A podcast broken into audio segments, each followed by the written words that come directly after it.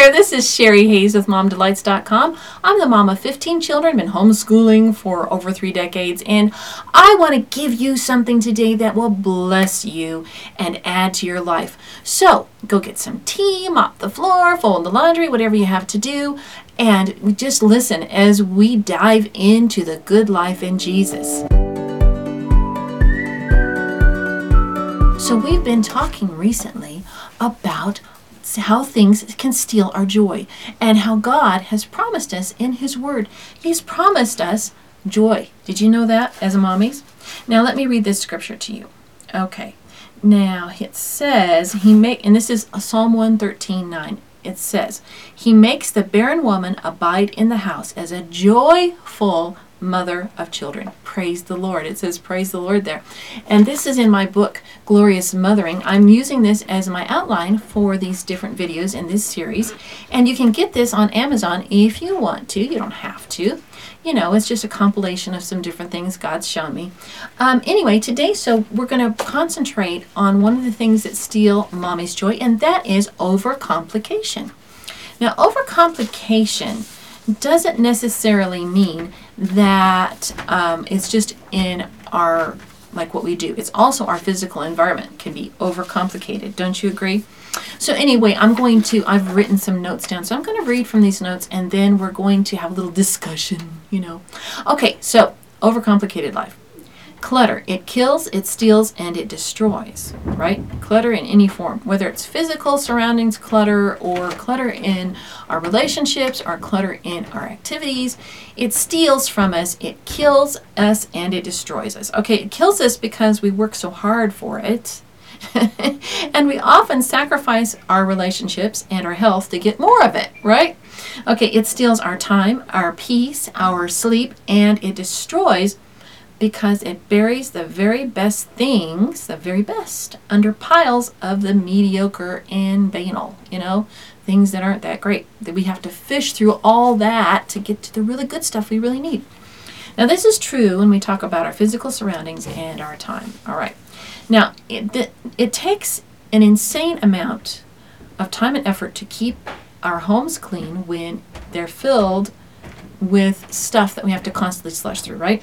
And it seems like we live in a constantly exhausted, distracted, dissatisfied state because we don't know how to discriminate between what is richly rewarding and what is only a time filler. Right? There's things that are richly like okay, let's let's take this for instance. We can sit around as and we can spend our hours and hours and hours watching YouTube, whatever, or we could sit and play guitar and sing songs as a family. Which is more richly rewarding? Just a little quiz there, right? Now, I like to watch people declutter, like super cluttered homes, let's say. And, and some of these, like, we know that hoarding is, uh, lots of hoarding is because a person actually has, like, an emotional disturbance, okay? But I'm not talking about that. Um, that's a different category, and people often often are just dealing with it might even be demonic that they're dealing with. And lots of us really need help. And and so this is not a judgment on that at all. But a lot of us sometimes we just get in ruts and we get in a place where we're just overwhelmed by clutter. And it just like it's just closing in on us right? So one thing i notice about us I'm, I'm including myself okay? I'm not just judging all the people on the internet that i can watch and go like I'm in here too. Okay, uh, and so there's some things that some patterns that I see. Okay, the first one is the inability or neglect of purging broken and obsolete possessions, relationships, and commitments. So we are not taught this. We're not taught home management or life management when we grow. Up, it's just like I don't know what it is, but it just we are only taught this stuff on a standardized test that somebody decided was good for something and we don't even know because it may get us into college but when we're graduated from college it doesn't help us like know how to get rid of our junk or how to organize our our lives. It doesn't help with really anything right? But anyway we're not taught that this is a thing we need to do on a regular basis. And if you didn't grow up in a home where your mom is really involved in keeping a home then you have nothing to go by. But a lot of us have learned that we have to like take between December 25th and January 1st to kind of purge. And there are different like times in our year that we will just take a week or a few days and we'll just purge and and we'll just purge as we go along. Like you know that one spoon that the handle broke on it, but you really liked it for a long time, but you're you just don't want to throw it away. let's stick it in your drawer and let's multiply that like 200 items all over your house. And you've got all these things sitting around there in your house and they're broken and you want to throw them away. You know, got to get rid of it. Okay, so that's one thing we don't know how to purge, and that includes our relationships that yeah, well, we're in a relationship with someone, but this person doesn't get us closer to the Lord. They're actually dragging us away. Got to purge it. I'm just saying, there's you know, there's a godly way to do it. There's there's, but you know, if people, if you're the people in your life are dragging you away from God and they they're drowning and they want to pull you under with them, you've got to kick free so that you can get strong in the Lord, so you can pull them up where you are. Okay, just saying that. There's a little extra. And uh, commitments also. Sometimes we don't realize we need to every once in a while sit down and assess listen, I am dragging. What is dragging me down? Okay, I you know I need to cut this out and this out because we really love this, but we I don't really need this anymore, right? Okay. Now also number two, the number two thing I see in people's lives is excessive buying. All right. Okay, really super cluttered environments, and if, if you know I've had the if you saw the other half of this room. no, okay, anyway, um, excessive buying is usually one of those things that that people really struggle with, especially if you are overwhelmed in your environment. The reason this is because, like, let's say that you're behind a couple weeks behind on your laundry, it's in piles. Your kids are saying, Mom, we can't find any socks. Now, you might be tempted just to go to the store and buy some right? Because you don't want to have to sort through all those piles of laundry to find the socks that your kids need, right? So um, that leads to piles and piles and piles, and it overwhelms you, and it just it oh, and it gets to and it and at a certain state it makes you emotionally overwhelmed to where you go mm-hmm. into depression and then it just snowballs from there and i think that's where a lot of maybe the hoarding syndrome can come from okay um, but you can also um, do this in for your commitments and your relationships, right? So you're not really close to people, so you get a whole bunch of activities that where you're not close to people, but at least you say, well, I'm out with people, so therefore I have relationships. Not really. All right. Okay. So you're going from one, th- and actually it keeps you from having relationships with people because you're too busy to stand and talk to someone after one function because you got to run to the next one, right? You can't have relationship with your kids because you can't even eat dinner together as a family because you have uh, commitments three or four nights of the week. And so they never get to talk to their dad because he likes to stay home, maybe relax after work. He's watching TV, whatever. And he's alone, home alone. He doesn't have you, but you're doing stuff, man. You're out there, you're making relationships. Not really. You know, you're not focusing on the right relationships, right? So then the third thing that shows up a lot is escapism. Now, that's either screen binging, shopping, crazy schedules, outside activities, reading novels, uh, anything. Like anything that makes you escape. Like at home, let's say that your relationships aren't that great, your house isn't that great, but when you go out with other people, you can forget it for a while. You know, when I was in the army, uh, a lot of women loved the army because they could escape their household chores. and also that they had children, but they didn't have to deal with them all day. It made them feel better. They told me this. It was and, and they could go away on trips and it gave them a break. That's what they would tell me. Okay, so escapism will keep us in a, a state where when we don't okay, you know, it's just the drug thing, right? So you uh, you're poor and you live in a one room shack and there's hardly uh, there's only uh, beanie weenies in the cupboard and there's just one carton of milk in the refrigerator. So you're all depressed because you're poor so you get high. And when you come down from your high now you don't have any beanie weenies in the cupboard anymore and no milk in the fridge and so you're really poor so you get high again and now the fridge is gone and you do it again and now you don't have a house to live in. So escaping doesn't help. Just you know that's obvious. You guys know this stuff already. All right but at the core of all of this is fear. Okay? At the core, the core of uh, not purging, the core of excessive buying, the core of escapism, all of it is fear, all right? So let me tell you a real story, a true story. I love stories to illustrate, don't you? They really help bring it home. So um, I got sick the, a couple weeks ago, and that's why I missed the other video, because because I had a really emotional event happened. We it was it was a nice event, but it, it was you know emotional. It was a mom. Our daughter um, went off to live with her sister, and we love her dearly. She is she's such a wonderful person, and, and we all were missing her so horribly. So we sent her off to the airport, and then a stomach bug hit, and I wasn't eating right, and so I just really got sick for a week. Well, I was feeling better, and um, that this will have a point, I promise. so I was feeling much better, so I decided that I would have one of those noodle cup soups. Now, way back in 2020 when things weren't available in stores, I had built myself this like food storage area in my basement and I thought that I was going through and rotating pretty good, but you know, that's just another thing you have to take care of, right? So I went down there and I grabbed a cup of soup that was in the cupboard and I ate that. I said, this tastes kind of awful. And immediately after eating it, I was so sick. and then my daughter goes, Oh, mom, don't eat those. I ate one last week and it made me so sick. So, here, after just coming off one stomach bug, now I have food poisoning.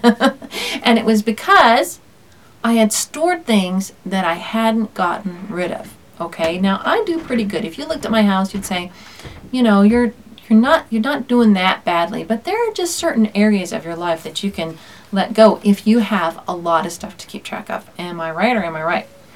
So anyway, that was one one experience that showed me again where we need to be willing to let go and we need to do the purging thing. But anyway, fear can do that, like fear of not having enough, okay?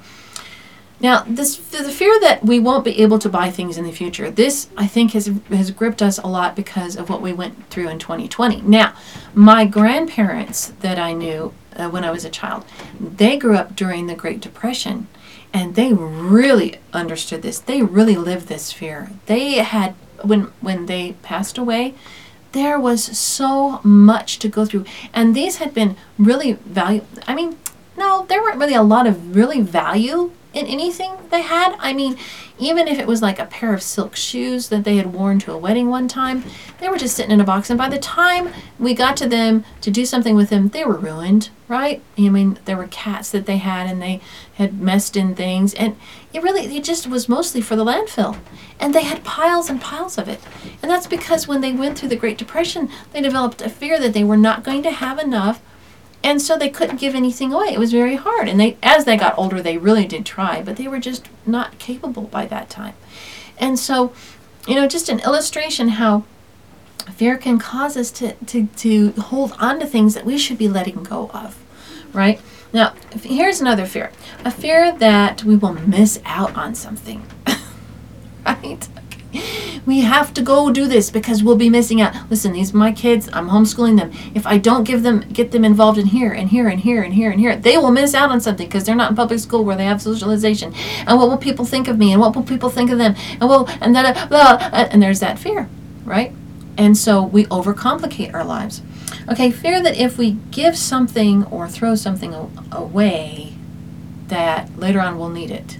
And I think this this is the the the um, the depression people they really had this in the back of their mind. Because they can remember during the depression my grandmother would say like they couldn't afford curlers for their hair to buy them you know they had so they would take and they would cut tin cans and roll them and you know and make their own curlers for their hair.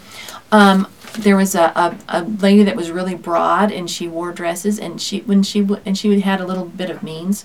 So she wasn't as poor as my grandmother's family was and they, my grandmother's family had a few girls. And so she would send her cast off dresses to my great grandmother who would then make them take the parts of them and sew them into dresses for her daughters and so that was like if you threw anything away they used to make dresses out of flour sacks and underwear out of flour sacks so the flour the flour companies started printing their flour sacks with with floral prints so that people could use their flour sacks. But it's the truth. People thought if you threw something away, it could be useful because there was no money and there was no supply. So you understand that that was in the back of their mind. Even when they had money enough to buy whatever they needed, whenever they needed, lots of people still they would go across town and spend 50 cents worth of gas to save 3 cents on a bag of apples, right? So it just was a mindset. And it can be a mindset. And it's fear. It's fear and it becomes destructive, right? Okay. Now, there is also fear of losing an emotional attachment. Let's say that you have an item and um, Aunt Susie um, sat on that chair and she died a week later. So you can't get rid of that chair, and the chair is broken, and the chair has no handles on it. But you know, your heart is in it.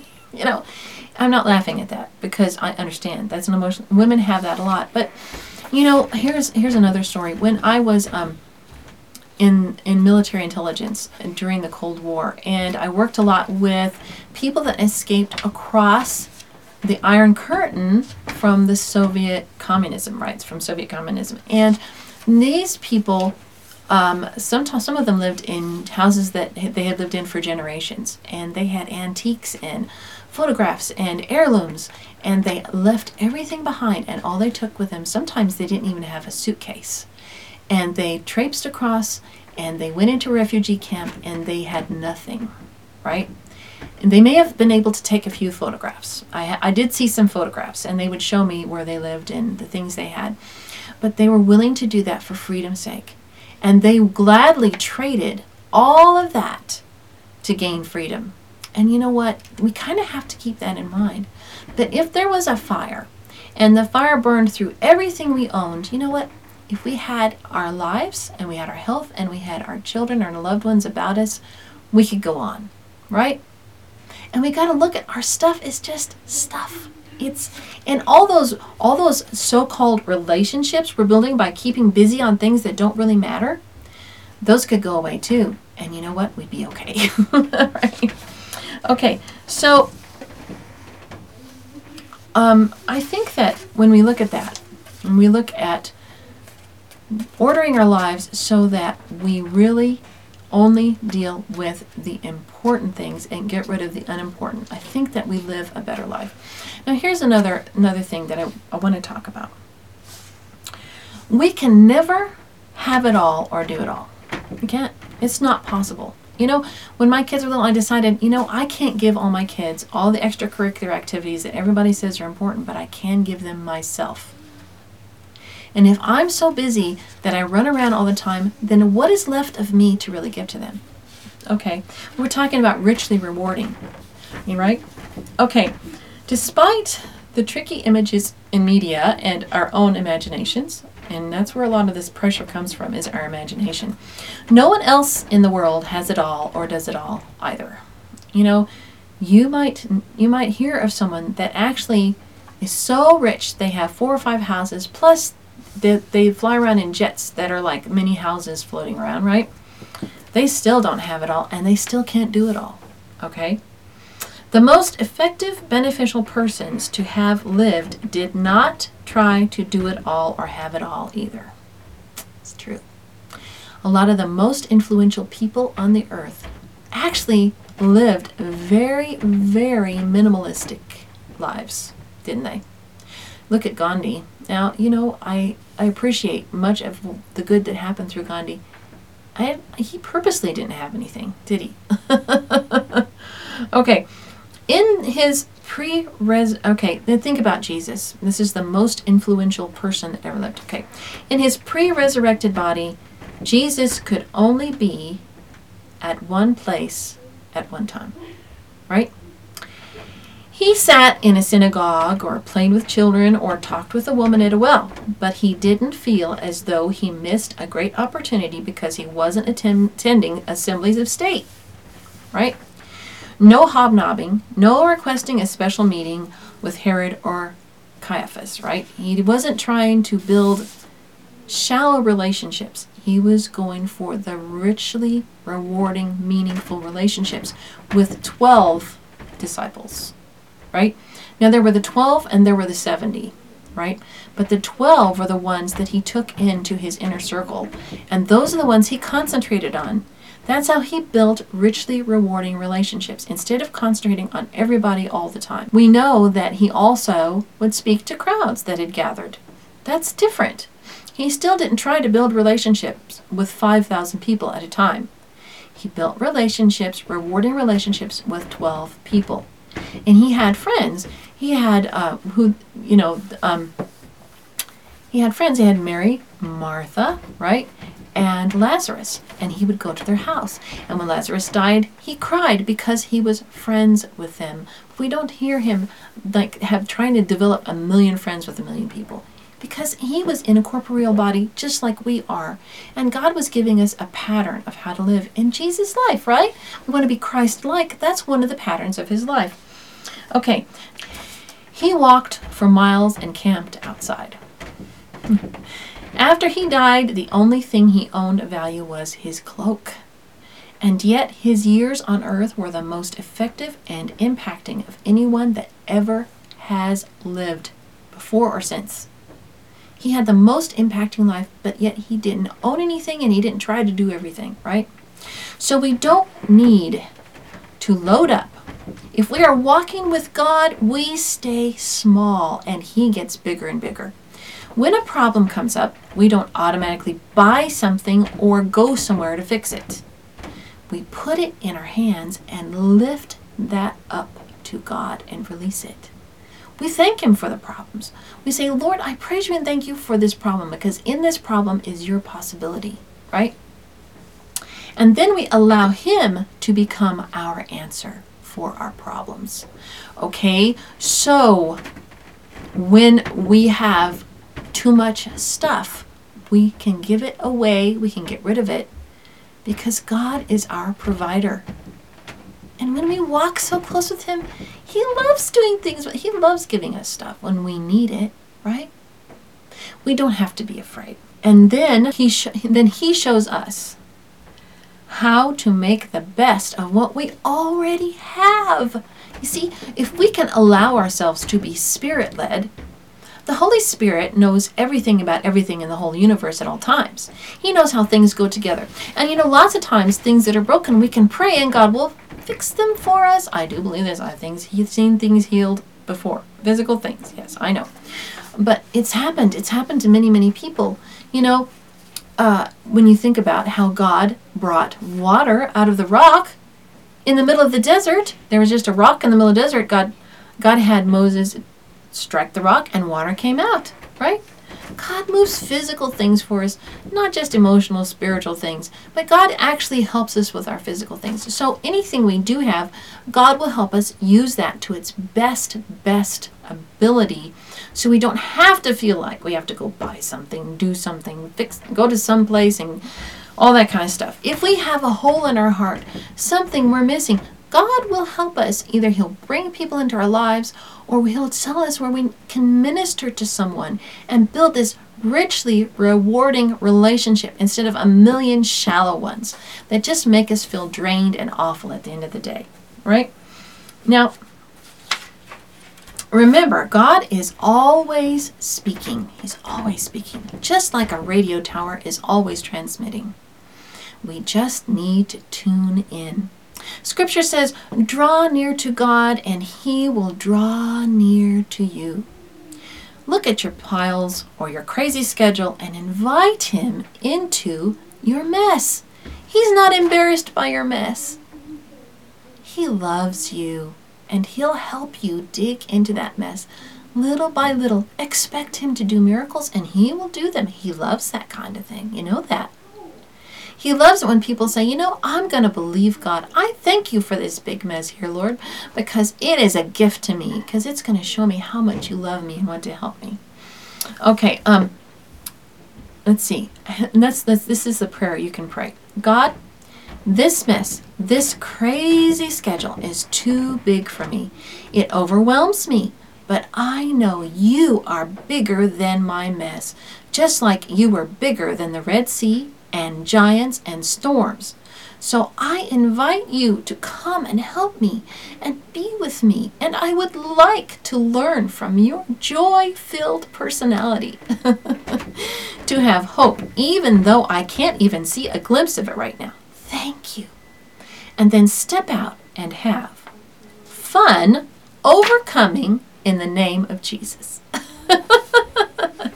so I hope that has blessed you today.